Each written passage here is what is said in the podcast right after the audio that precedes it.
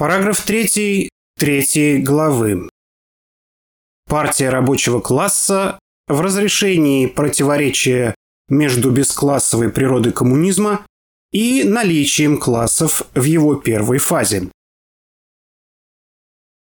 Как и всякое противоречие, противоречие между бесклассовой природой коммунизма и наличием классов в его первой фазе есть единство противоположностей. Единство означает здесь, с одной стороны, что социализм не только бесклассовое общество, а бесклассовое общество с отрицанием бесклассовости. И с другой стороны, что классы при социализме существуют как классы лишь в своем отрицании, как уничтожающиеся классы. Следовательно, единство, выражаемое формулой «социализм есть уничтожение классов», это единство борющихся противоположностей. С борьбой между бесклассовой природой коммунизма и наличием классов в его первой фазе связаны противоположные тенденции в социально-экономической жизни социалистического общества. Рассмотрим стороны этой борьбы. Из борьбы за уничтожение деления общества на классы вытекает тенденция к полному уничтожению классов и ликвидации на этой основе всякого социального неравенства. Поскольку наиболее полно и последовательно заинтересованным в доведении борьбы за уничтожение классов до полной победы является рабочий класс, он выступает главным носителем этой тенденции решающей силой в борьбе за перерастание социализма в полный коммунизм, которую ведут все классы и слои социалистического общества. Цитата. «Жизнь подтверждает, — говорится в новой редакции программы КПСС, — марксистско-ленинское положение о повышении роли рабочего класса в обществе». Сноска 193. Материалы 27-го съезда КПСС, страница 133. Из борьбы противоположной стороны рассматриваемого противоречия вытекает тенденция противоположной тенденции к полному уничтожению классов, а именно тенденция к закреплению и усилению социального неравенства. Необходимость, цитата, с четких классовых позиций оценивать общественные явления, конец цитаты, требует и этой тенденции дать классовую оценку. Сноска 194 к цитате. Смотри там же, страница 166. При социализме нет класса или слоя, который был бы коренным образом заинтересован в ее осуществлении, этой классовой оценки. Тенденция к закреплению и усилению социального неравенства порождается попытками некоторых членов общества ставить во главу угла своей деятельности не общественные, а какие-либо иные экономические интересы, прежде всего интересы личного обогащения. И составляющие эту тенденцию действия носят по существу мелкобуржуазный характер.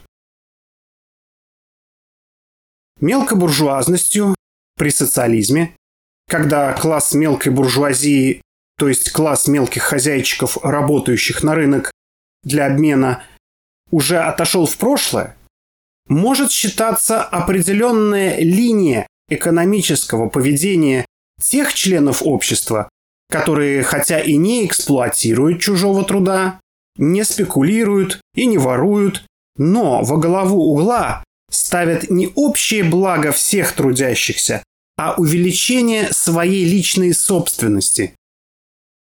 Поскольку труд рассматривается ими лишь как средство получить от общества побольше материальных благ, и они трудятся как бы для обмена, такое отношение к труду, социалистическому обществу, является потребительским, мещанским, мелкобуржуазным. На борьбу с проявлениями мелкобуржуазности КПСС нацеливает каждого коммуниста, каждого советского человека, рассматривая ее как составную часть борьбы за коммунизм. Сами собой и сами по себе эти проявления не отмирают, поскольку имеют своих носителей, выразителей и активных проводников, тормозящих коммунистическое строительство. На практике люди, зараженные мелкобуржуазностью, объективно действуют против общественной собственности. Причем действуют они активно, наступательно и нередко даже организованно, соединяя усилий представителей так называемого своего круга во всех сферах общественной жизни в борьбе за усиление своего влияния. Цитата. «Сегодня мы должны признать, говорилось на 27-м съезде КПСС, что вследствие ослабления контроля и ряда других причин обозначились группы людей с отчетливо выраженными собственническими устремлениями, с пренебрежительным отношением к общественным интересам. Конец цитаты. Сноска 195. Смотри там же, страница 46-47. Чтобы побеждать, подавлять и вытеснять мелкобуржуазные тенденции, нужна сознательная, планомерная, организованная борьба со всеми многообразными явлениями мелкобуржуазного характера, такими как вещизм, рвачество, недисциплинированность, пьянство, карьеризм, бюрократизм, ведомственность, местничество, кумовство и другие. Партия, цитата, призывает коммунистов, всех трудящихся, к бескомпромиссной борьбе с этими рецидивами мелкобуржуазности. Конец цитаты. Сноска 196. Из одного куска стали. Коммунист. 1981 год. Номер 2. Страница 12. Важно иметь в виду, что, цитата, «борьба с частнособственническими тенденциями, борьба политическая, классовая, а стало быть, не терпящая пассивности». Конец цитаты. Сноска 197. Смотри Янукидзе, Г. Непременные условия утверждения коллективистской морали и социалистического образа жизни. Коммунист, 1980 год, номер 15, страница 84. Сложность этой борьбы, как верно заметил Н. И. Удовенко, обусловливается тем, что мелкобуржуазные поползновения, цитата, «с развитием общества принимают все более скрытый, а стало быть, все более лицемерный характер, но на деле определяют поведение некоторой части людей, враждебное принципу коллективизма. Степень враждебности мелкобуржуазных проявлений делу социализма различна, но одно неизменно. Борьба с ними есть в конечном счете борьба классовая. Конец цитаты. Сноска 198. Удовенко Н.И. О роли субъективных факторов в формировании нового человека. Научный коммунизм, 1982 год, номер 5, страница 81. И это, цитата, «борьба с мелкобуржуазными, частно-собственническими тенденциями, носящая классовый характер, пронизывает все общественные отношения при социализме». Конец цитаты. Сноска 199. Водомеров НК. Роль плана в развитии непосредственно общественного социалистического производства. Социалистически непосредственно общественное производство. Проблемы методологии теории. Межвузовский тематический сборник. Ярославль, 1983 год, страницы 48-49. При социализме нет класса или слоя, в коренных интересах которого было бы движение вспять. Однако полное социальное равенство, прежде всего по условиям труда и распределению материальных благ, еще не достигнуто.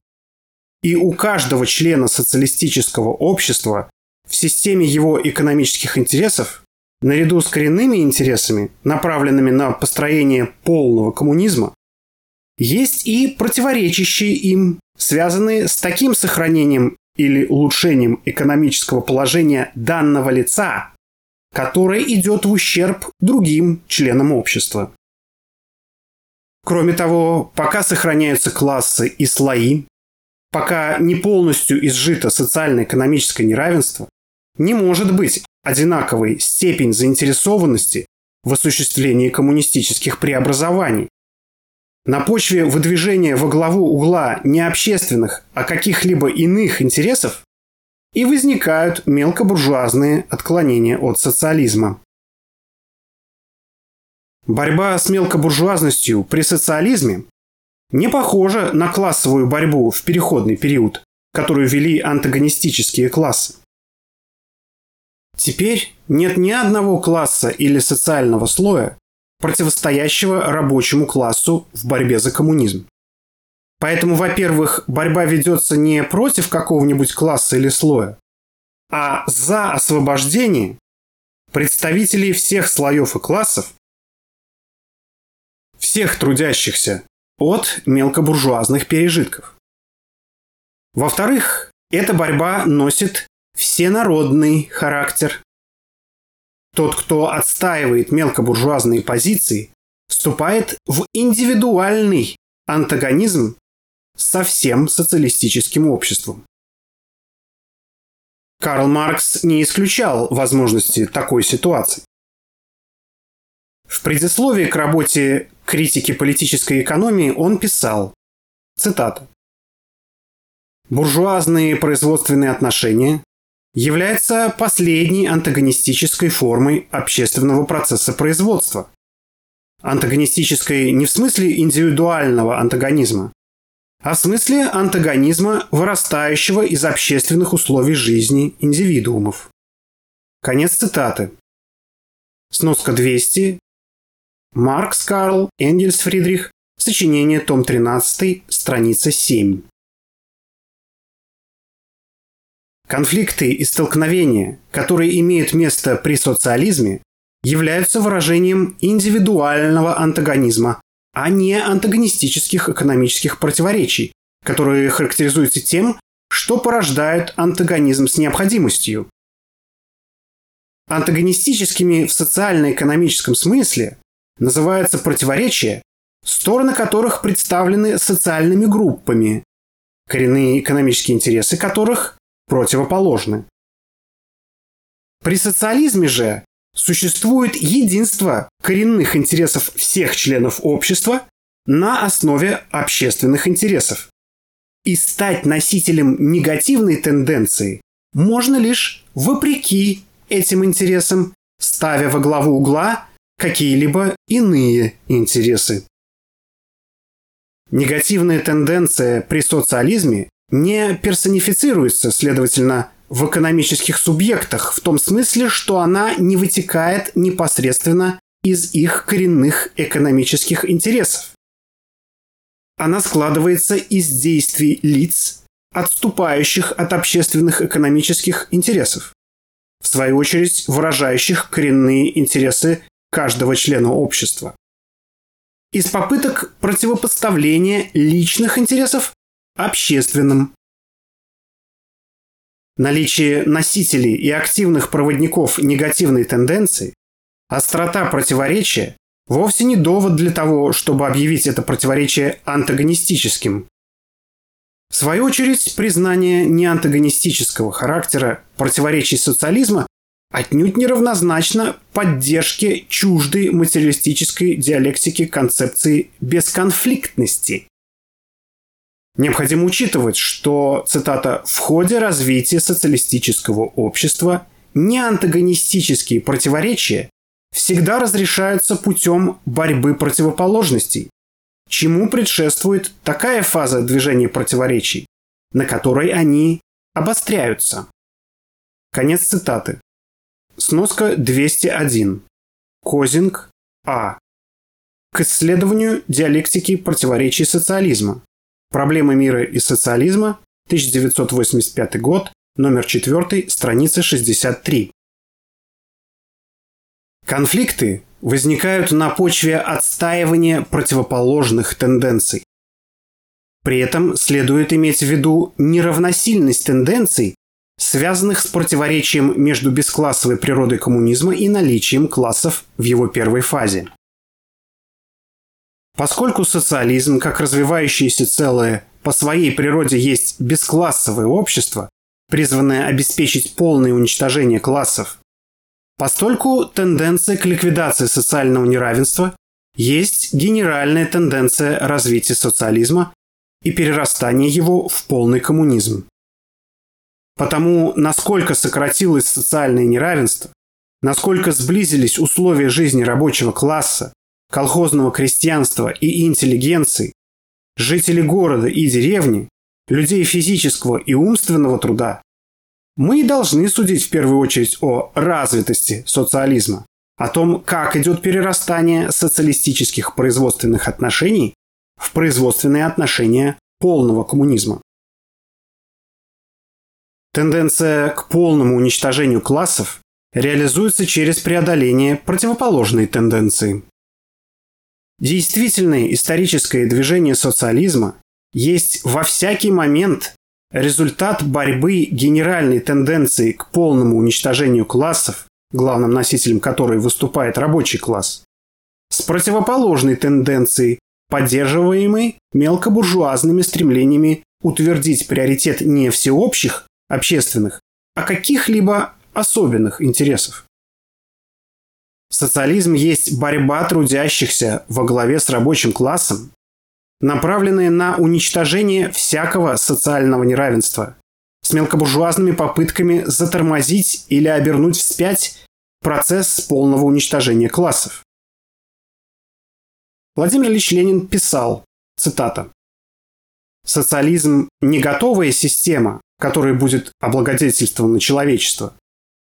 Социализм есть классовая борьба теперешнего пролетариата, идущего от одной цели сегодня к другой завтра, во имя своей коренной цели, приближаясь к ней с каждым днем.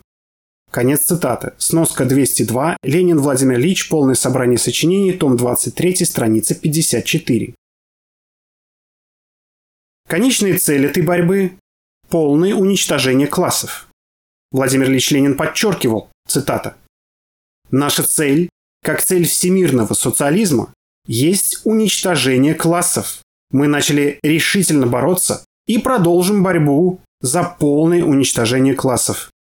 Конец цитаты. Сноска 204. Ленин Владимир Ильич. Полное собрание сочинений. Том 39. Страница 443. Борьба за планомерное осуществление приоритета общественных интересов следовательно, классово определена. Субъектом управления этой борьбой, как на этапе строительства социализма, так и на всем пути перерастания социализма в полный коммунизм, является непосредственный носитель общественных интересов – рабочий класс. Владимир Ильич Ленин писал, цитата, «Только определенный класс, Именно городские и вообще фабрично-заводские, промышленные рабочие в состоянии руководить всей массой трудящихся в деле созидания нового социалистического общественного строя во всей борьбе за полное уничтожение классов. Конец цитаты. Сноска 205, смотри там же, страница 14. В соответствии с этим ленинским положением на 27-м съезде КПСС подчеркивалось. Цитата. «Авангардное место в советском обществе принадлежит рабочему классу». Конец цитаты. Сноска 206. Материалы 27-го съезда КПСС. Страница 50. Говоря о рабочем классе как субъекте управления процессом борьбы за полное уничтожение классов, заметим, что в политико-экономическом плане вопрос состоит не в том, кто конкретно выполняет те или иные управленческие функции, а в том, какая общественная сила по своему положению наиболее способна возглавлять борьбу за развитие созидательных и преодоление негативных тенденций. За такое разрешение противоречий социалистической экономики которая обеспечивает развитие социализма в полный коммунизм, какой класс является главным резервом для пополнения аппарата управления, представители какого класса наиболее активно защищают и отстаивают цели управления не только сверху, через аппарат управления, но и снизу, непосредственно. Именно наивысшая и наиболее последовательная экономическая заинтересованность в осуществлении коммунистических преобразований делает рабочий класс субъектом управления социалистической экономикой. Сказанное, разумеется, вовсе не означает, что в управлении производством могут и должны участвовать только рабочие. Суть дела в том, на интересы какой общественной силы, на какой класс прежде всего и больше всего необходимо опираться при решении конкретных вопросов осуществления приоритета общественных интересов, преодоления возможного сопротивления и силы инерции.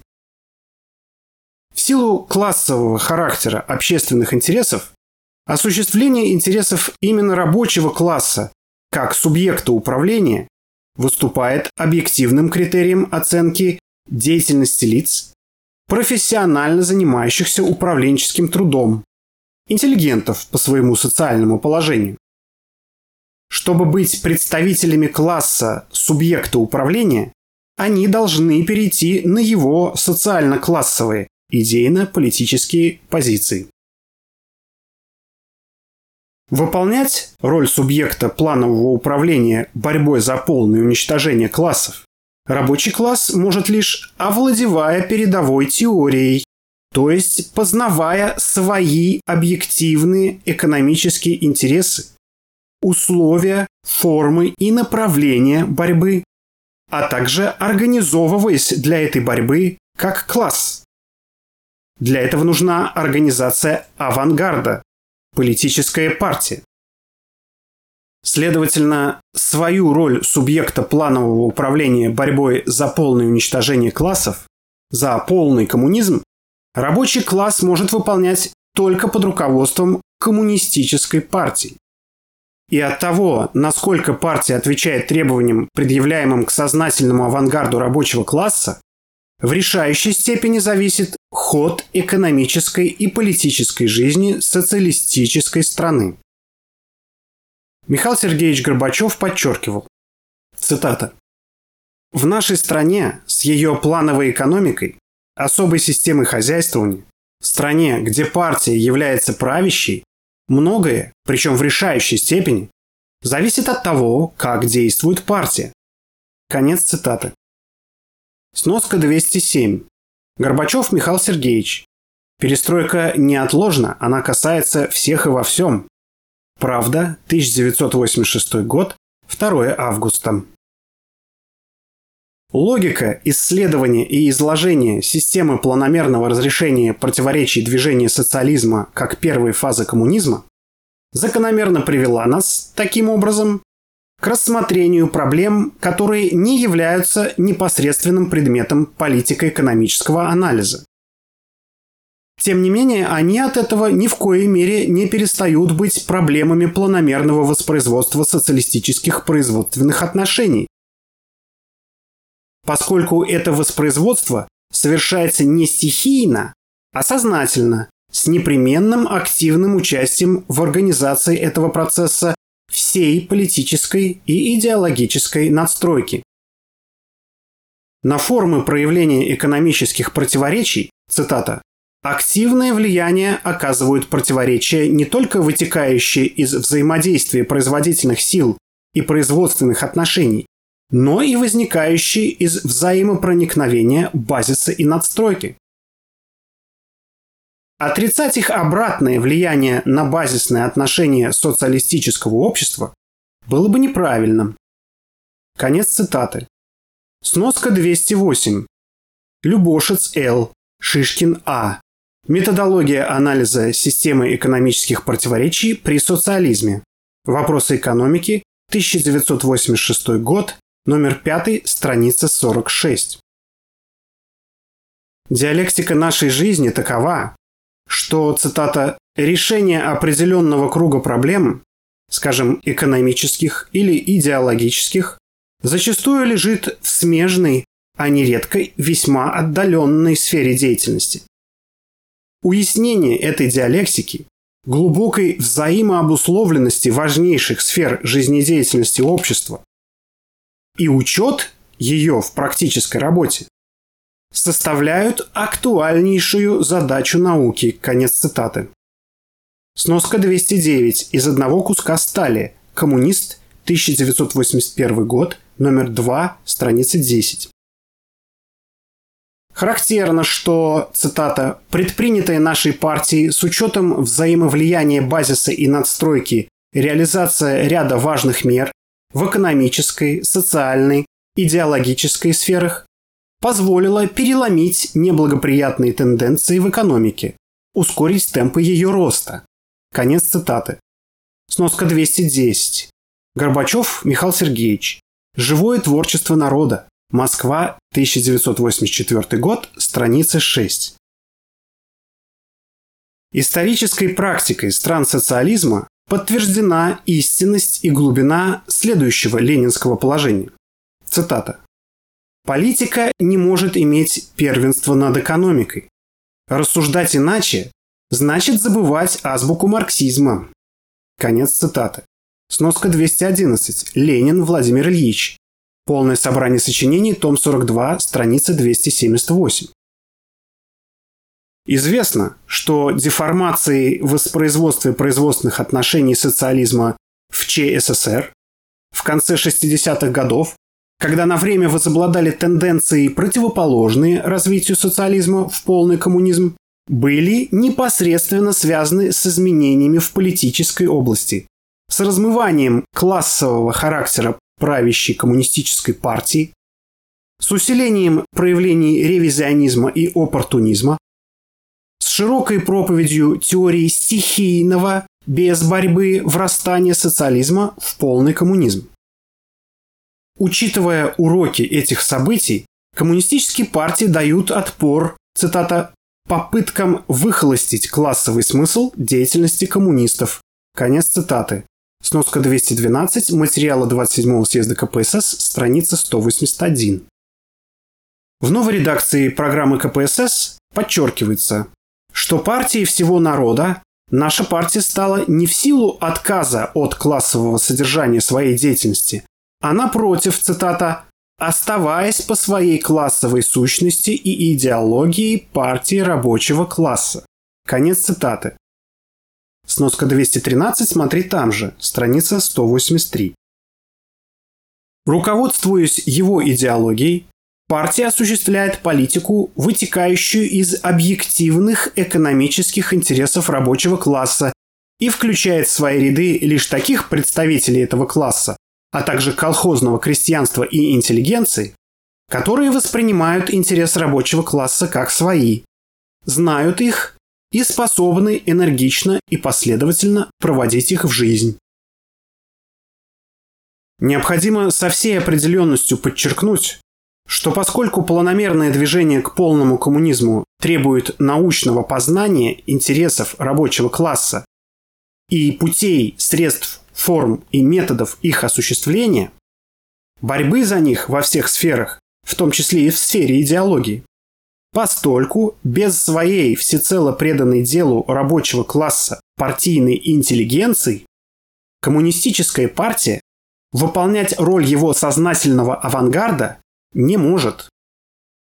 На партийную интеллигенцию ложится важная и почетная обязанность своей работой помогать осуществлять его руководящую роль, поддерживая силы знания и навыков организации ту борьбу за сознание нового общества, которую он ведет.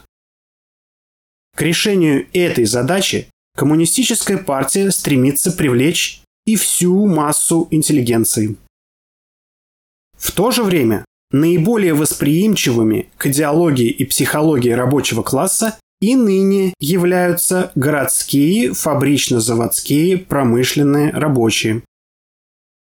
Постоянно сплачиваемые и дисциплинируемые крупным производством, воплощающие в себе организованность и коллективизм, самоотверженность и решительность в осуществлении конечных целей борьбы за коммунизм Они закономерно составляют ядро партии коммунистов.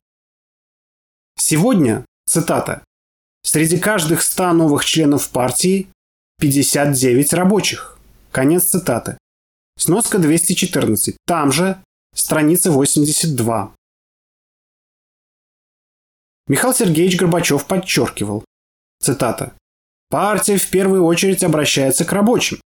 Этому учил коммунистов Ленин, который видел в рабочем классе прочную опору социализма, силу, способную взять на себя смелый почин, показать пример, как нужно ставить и решать общенародные, общегосударственные задачи.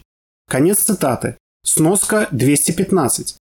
Горбачев Михаил Сергеевич. Избранные речи и статьи. Москва, 1985 год. Страница 149. В программе КПСС «Новая редакция» говорится, цитата, «Политический опыт рабочего класса, его высокая сознательность, организованность и воля сплачивают наше общество». Конец цитаты. Сноска 216. Материалы 27-го съезда КПСС, страница 155. Благодаря последовательно проводимой линии на увеличение в партии удельного веса рабочих коммунистов в 1953-1986 годах при росте числа членов КПСС с 6 миллионов 67 тысяч человек до более чем 19 миллионов 38 тысяч человек, доля рабочих в рядах партии поднялась с 32,1 до 45%. Сноска 217. Коммунистическая партия Советского Союза. Москва, 1973 год, страницы 80-82. КПСС в цифрах. Партийная жизнь, 1986 год, номер 14, страницы 19-22. Значение этого для реализации принимаемых решений трудно переоценить. Рост удельного веса рабочих в партии, если он осуществляется не за счет снижения требовательности к коммунистам и не путем форсирования роста рядов в партии во что бы то ни стало, этот рост удельного веса рабочих в партии укрепляет партию как авангард рабочего класса, способный твердо и решительно осуществлять научно выверенный курс. Рабочему классу нужна сила знания, которой обладает интеллигенция. И без преданной делу рабочего класса интеллигенции в партии он свою роль руководителя борьбы за планомерное уничтожение классов выполнять не может. В то же время Владимир Ильич Ленин учил полнее учитывать, цитата, «разницу между необходимым советом образованного человека и необходимым контролем простого рабочего крестьянина за разгильдяйством, столь обычным у образованных в кавычках людей. Одно дело совет и руководящие указания, другое дело организация практического учета и контроля. Интеллигенты сплошь да рядом дают великолепнейшие советы и руководящие указания, но оказывается до смешного, до нелепого, до позорного безрукими, неспособными провести в жизнь эти советы и указания, провести практический контроль за тем, чтобы слово превращалось в дело. Вот где без помощи и без руководящей роли практиков-организаторов из народа, из рабочих и трудящихся крестьян ни в коем случае не обойтись. Конец цитаты. Конечно, сегодняшняя интеллигенция, преданно служащая рабочему классу, во многом избавилась от тех черт, в кавычках образованных людей, на которые указывал Владимир Ильич Ленин. Но, цитата, «суть ленинского подхода не меняется и в наши дни». Конец цитаты, сноска 219. Крупнейшее достижение современной марксистско-ленинской мысли. Коммунист, 1986 год, номер 10, страница 57. Необходимо идти к тому, чтобы, по крайней мере, в руководящих органах цеховых и первичных организаций производственных предприятий, то есть среди членов парткомов и партбюро, цехов, фабрик и заводов, Рабочие и колхозники, как представители классов, наиболее заинтересованных в осуществлении коммунистических преобразований, составляли решающее большинство. Планомерное увеличение их удельного веса, таблица 1, один из важнейших путей обеспечения единства слова и дела, повышения твердости и решительности в осуществлении намеченных задач. В программе КПСС новая редакция говорится, цитата, КПСС считает необходимым, чтобы в ее социальном составе ведущее место занимали рабочие. Конец цитаты. Материалы 27-го съезда КПСС, страница 185.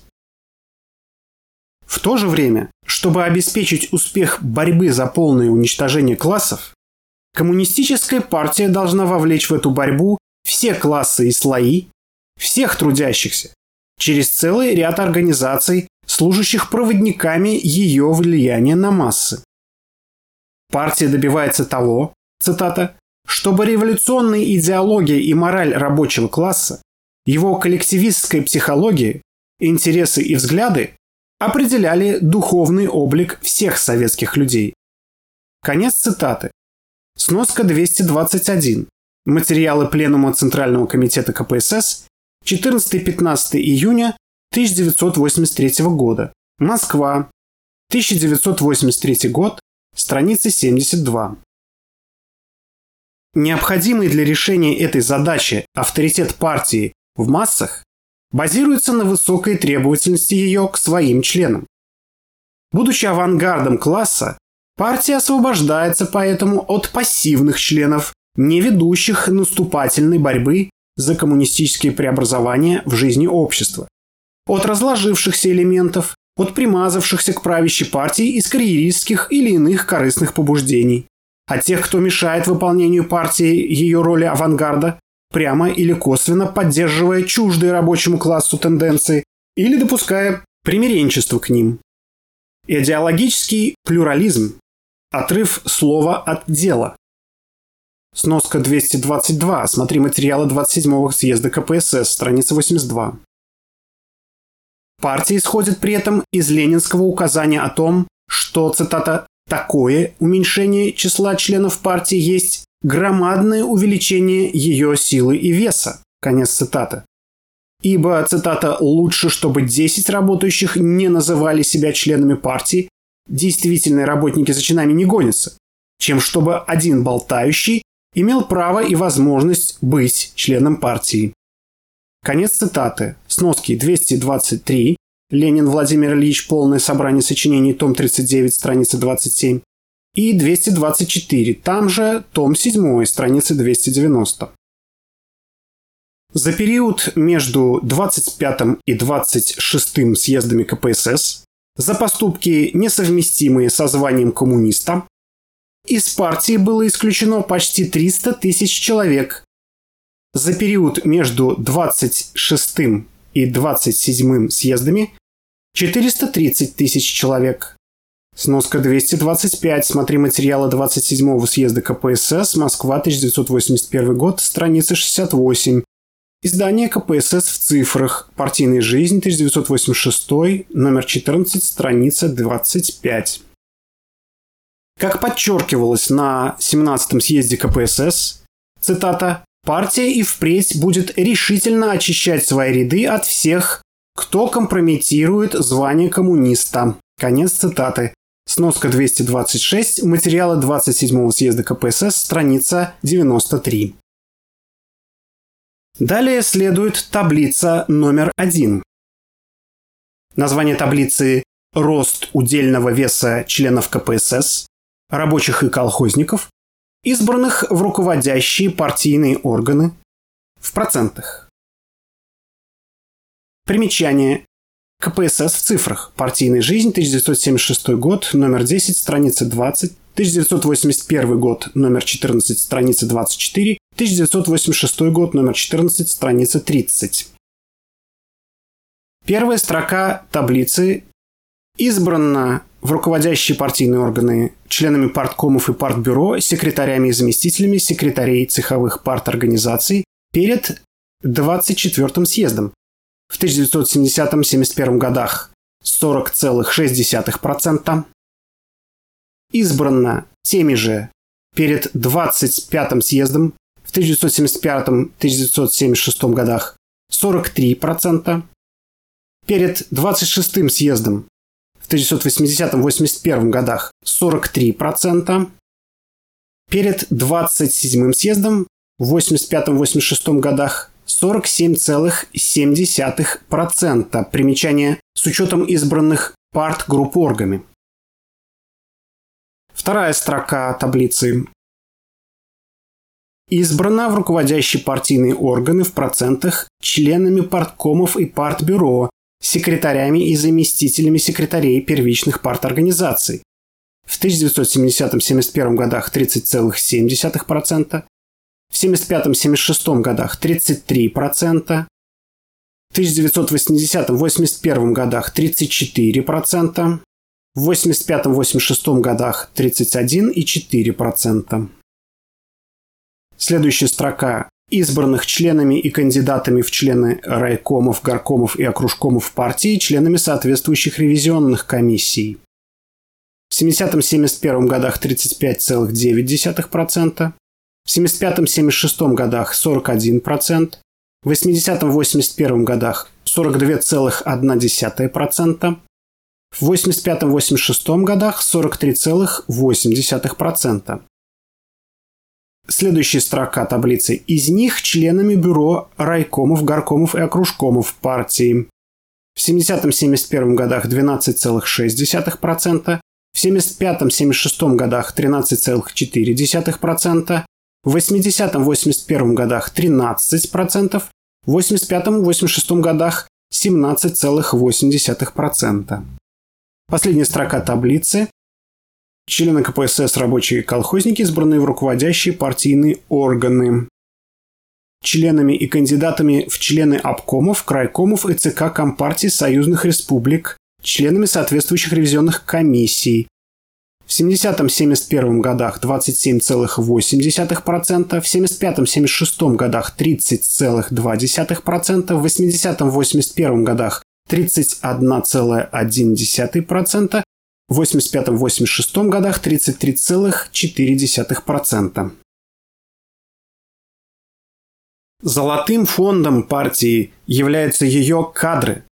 Партийный аппарат от деятельности которого в огромной степени зависит деятельность партии, а следовательно ход и результаты борьбы за уничтожение классов. Состав партийного аппарата определяется проводимой политической линией. Правильно выражающая интересы рабочего класса, теоретически выдержанная и твердая линия способствует тому, чтобы кадровый состав пополнялся теоретически подготовленными, убежденными энергичными и самоотверженными пролетарскими борцами из всех слоев социалистического общества. Искривления этой линии могут привести к вытеснению из аппарата управления значительного числа преданных делу коммунизма работников, появлению в аппарате управления чуждых его целям элементов. Кадры, в свою очередь, не остаются пассивными по отношению к той линии, вокруг которой они сформировались, сложились. Они способствуют сохранению и закреплению именно этой линии. Вот почему так важно выковать действительно пролетарские кадры, марксистски образованные, обладающие искусством воздействия на массы, тесно связанные с их жизнью и готовые беззаветно служить интересам и целям класса, политическим авангардом которого является коммунистическая партия. Кадры партии, цитата, «должны овладеть великими традициями большевизма». Конец цитаты. Смотри там же, страница 84. Овладение великими традициями большевизма – одна из центральных задач, от решения которой в значительной степени зависит расширенное воспроизводство социализма как общественно-экономического строя. В ходе обсуждения политического доклада ЦК КПСС 27-му съезду партии отмечалось, что, цитата, «вполне правомерно связать спады в темпах экономического развития страны в течение последних пятилеток с руководством партии и государства. Ошибки отдельных лиц слишком дорого обходятся стране, авторитету партии и социализму». Конец цитаты. Сноска 228 Речь Бориса Николаевича Ельцина на 27-м съезде КПСС. Правда, 1986 год, 27 февраля. В политическом докладе ЦК КПСС 27-му съезду подчеркивалось, что более быстрое нарастание проблем в развитии страны, чем они решались, происходило, цитата, не только в силу объективных факторов, но и причин прежде всего субъективного порядка. Конец цитаты. Сноска 229 материала 27-го съезда КПСС, страница 4. Для того, чтобы партия могла вырабатывать правильную линию, успешно выполнять свою роль сознательного авангарда рабочего класса, она должна неустанно работать над развитием революционной теории марксизма-ленинизма, которая вооружает рабочий класс знанием его объективных интересов, условий и форм борьбы за осуществление этих интересов.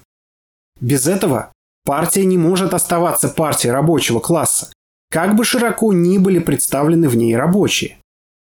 Без этого рабочий класс и возглавляемые им трудящиеся массы не получают той перспективы, которая нужна для планомерной борьбы за уничтожение классов. Цитата. «Сила партии нового типа в том, что она сверяет каждый свой шаг с учением Маркса, Энгельса и Ленина, творчески развивает это учение, защищает от нападок идейных противников, ревизионистов, оппортунистов и догматиков, обеспечивает органическое единство революционной теории и революционной практики. Конец цитаты. Сноска 230. Путь борьбы и побед. Правда, 1983 год, 6 апреля. Проявления ревизионизма в ряде социалистических стран явились теоретическим выражением тенденции, противоположной тенденции перерастания социализма в полный коммунизм.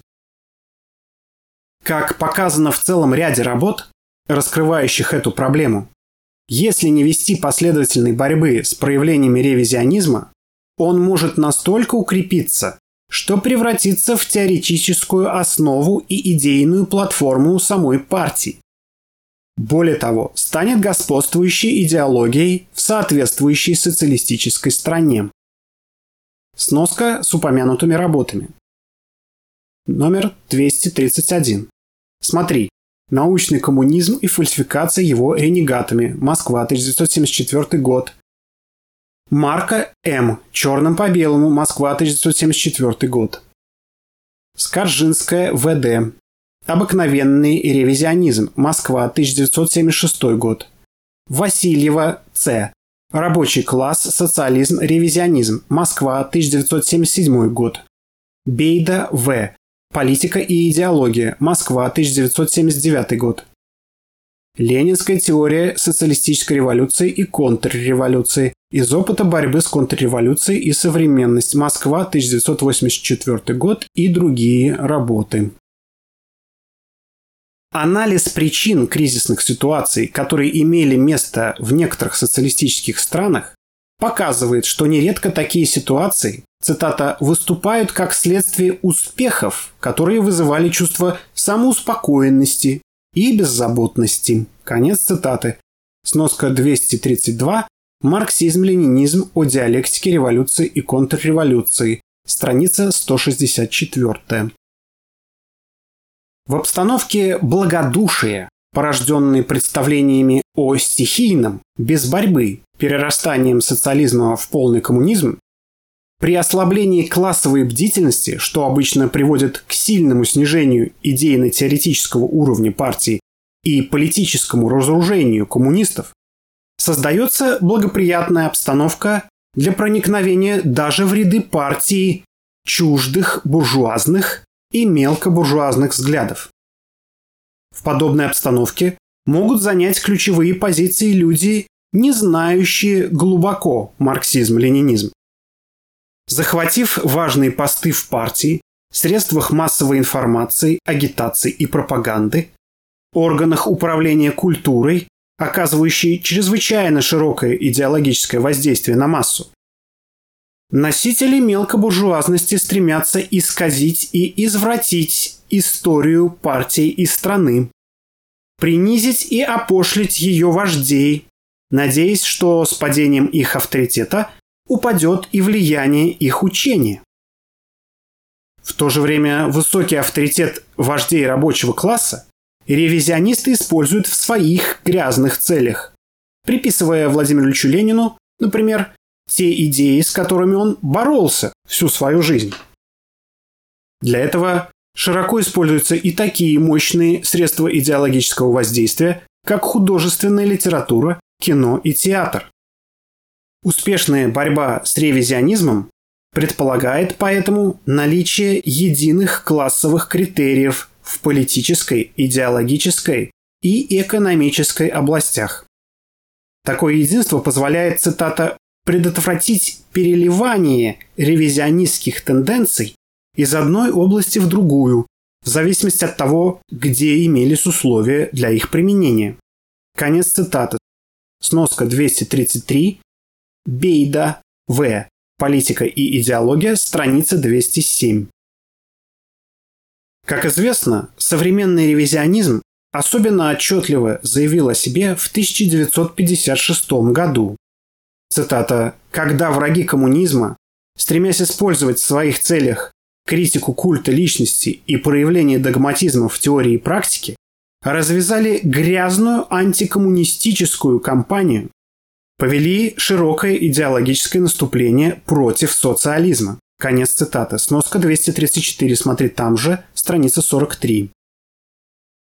Этому в немалой степени способствовало непонимание того, как указывалось в редакционной статье журнала «Коммунист», что, цитата, «попытки выделить в истории советского общества некий период культа личности как особый этап имеют целью смазать объективно-научное представление о становлении нового строя.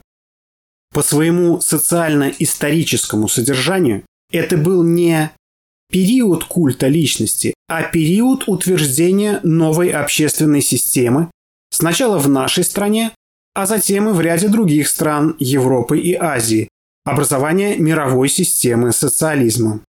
Конец цитаты. Сноска 235. Крупный вопрос исторического материализма. Коммунист. 1979 год, номер 18, страница 42. Извращение исторического прошлого было нужно ревизионистам для развертывания кампаний по так называемому разоблачению ошибок социализма, в ходе которых делались попытки в качестве таких ошибок представить и то, что на самом деле является необходимым для построения и развития социализма. Сноска 236. Марксизм-ленинизм о диалектике революции и контрреволюции. Страница 164. Поскольку марксизм-ленинизм есть учение о всемирно-исторической роли рабочего класса, постольку естественно, что именно против этой его сущности и выступают прежде всего ревизионисты. Хорошо известно, что, цитата, «все теоретические измышления правых ревизионистов сводятся к тому, что отрицается необходимость диктатуры пролетариата как системы политического господства рабочего класса. Вместо диктатуры пролетариата предлагается так называемый плюралистический социализм, при котором велась бы так называемая свободная игра различных политических сил. Конец цитаты. Сноска 237. Василева, С. Рабочий класс, социализм, ревизионизм. Страница 44. Подвергая критике эти позиции, Василева отмечает, что, цитата, Классовая борьба не замирает сразу же после ликвидации эксплуататорских классов. Нельзя не учитывать и ответственных задач в современных условиях, связанных с необходимостью защиты социалистических завоеваний от внешних врагов. Поэтому в странах, где завершается строительство социализма, политическая система по своей сущности, характеру и роли является диктатурой пролетариата. Конец цитаты. Сноска 238, там же страница 189. Исторический опыт убедительно продемонстрировал, что, цитата, «к постоянным и неизменным принципам социализма относятся руководящее положение рабочего класса и его авангарда коммунистической партии, роль социалистического государства как орудие диктатуры пролетариата.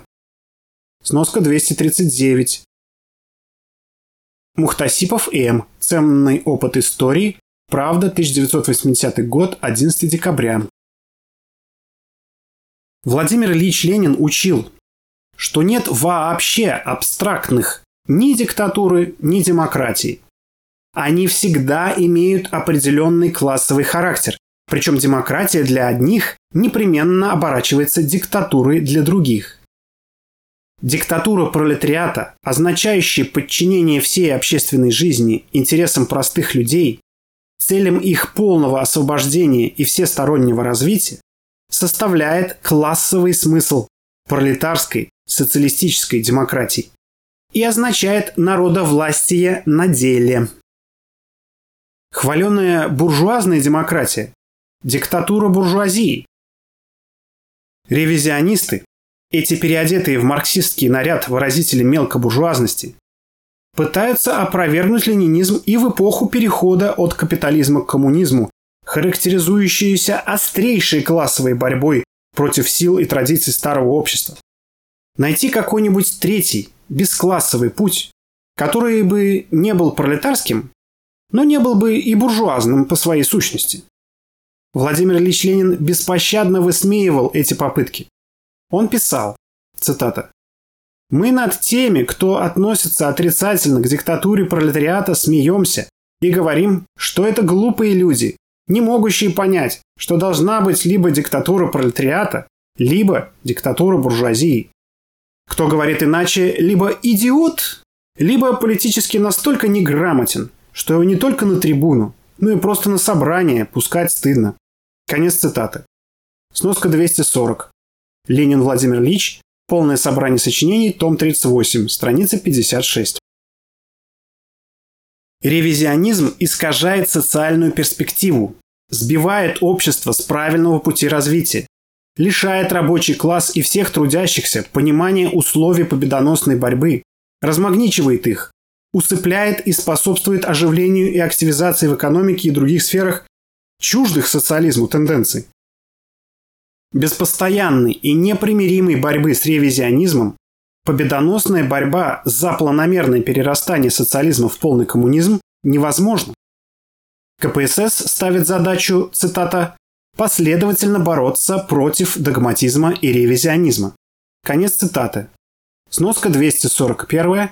Материалы 27-го съезда КПСС, страница 182. Исторический опыт борьбы нашей партии против мелкобуржуазных уклонов, за темпы коллективизации и индустриализации, против ревизионистских попыток навязать нам в планировании затухающую кривую темпов экономического роста и идею о мирном врастании кулака в социализм, имеет интернациональное значение. Опыт братских стран социализма также подтверждает, что для успешного руководства экономикой необходимо вести самую решительную и бескомпромиссную борьбу со всеми и всяческими уклонениями от идей марксизма-ленинизма. Уроки истории учат, что свою роль авангарда класса, являющегося субъектом управления борьбой за планомерное уничтожение классов, партия может выполнить лишь при условии, если ведет активную борьбу с оппортунизмом. Владимир Ильич Ленин писал, цитата, «Напрасно считает у нас нередко это слово просто бранью, не вдумываясь в его значение. Оппортунист не предает своей партии, не изменяет ей, не отходит от нее. Он искренне и усердно продолжает служить ей. Но его типичная и характерная черта – податливость настроению минуты, неспособность противостоять моде, политическая близорукость и бесхарактерность.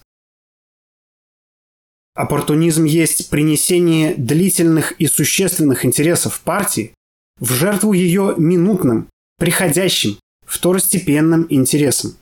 Конец цитаты. Сноска 242. Ленин Владимир Ильич. Полное собрание сочинений. Том 14. Страница 35. Для руководства же борьбой рабочего класса требуется дальновидность, решительность и твердость в осуществлении его долговременных, коренных интересов. В постановлении ЦК КПСС о 80-летии второго съезда РСДРП говорится, цитата, КПСС вместе с другими марксистско-ленинскими партиями активно выступает и впредь будет выступать против ревизионизма и оппортунизма, стремящихся умолить руководящую роль коммунистических партий в борьбе за интересы рабочего класса. Конец цитаты. Сноска 243. Газета «Правда», 1983 год, 5 апреля. Перед каждым коммунистом, перед каждым членом социалистического общества поставлена задача вести непримиримую борьбу со всем, что противостоит интересам рабочего класса. Только при условии успешного решения этой задачи противоречие между бесклассовой природой коммунизма и наличием классов в его первой фазе разрешается по линии полного уничтожения классов. Коммунистическая партия, осуществляя руководство процессом разрешения данного противоречия, цитата, определяет генеральную перспективу развития, формулирует главные задачи в социально-экономической и духовной областях жизни. Конец цитаты. И организует сознательную борьбу масс за осуществление общественных интересов. Сноска 244 к цитате. Материалы 27-го съезда КПСС, страница 81. Требования общественных интересов выступают в виде директив, лежащих в основе планов развития народного хозяйства страны.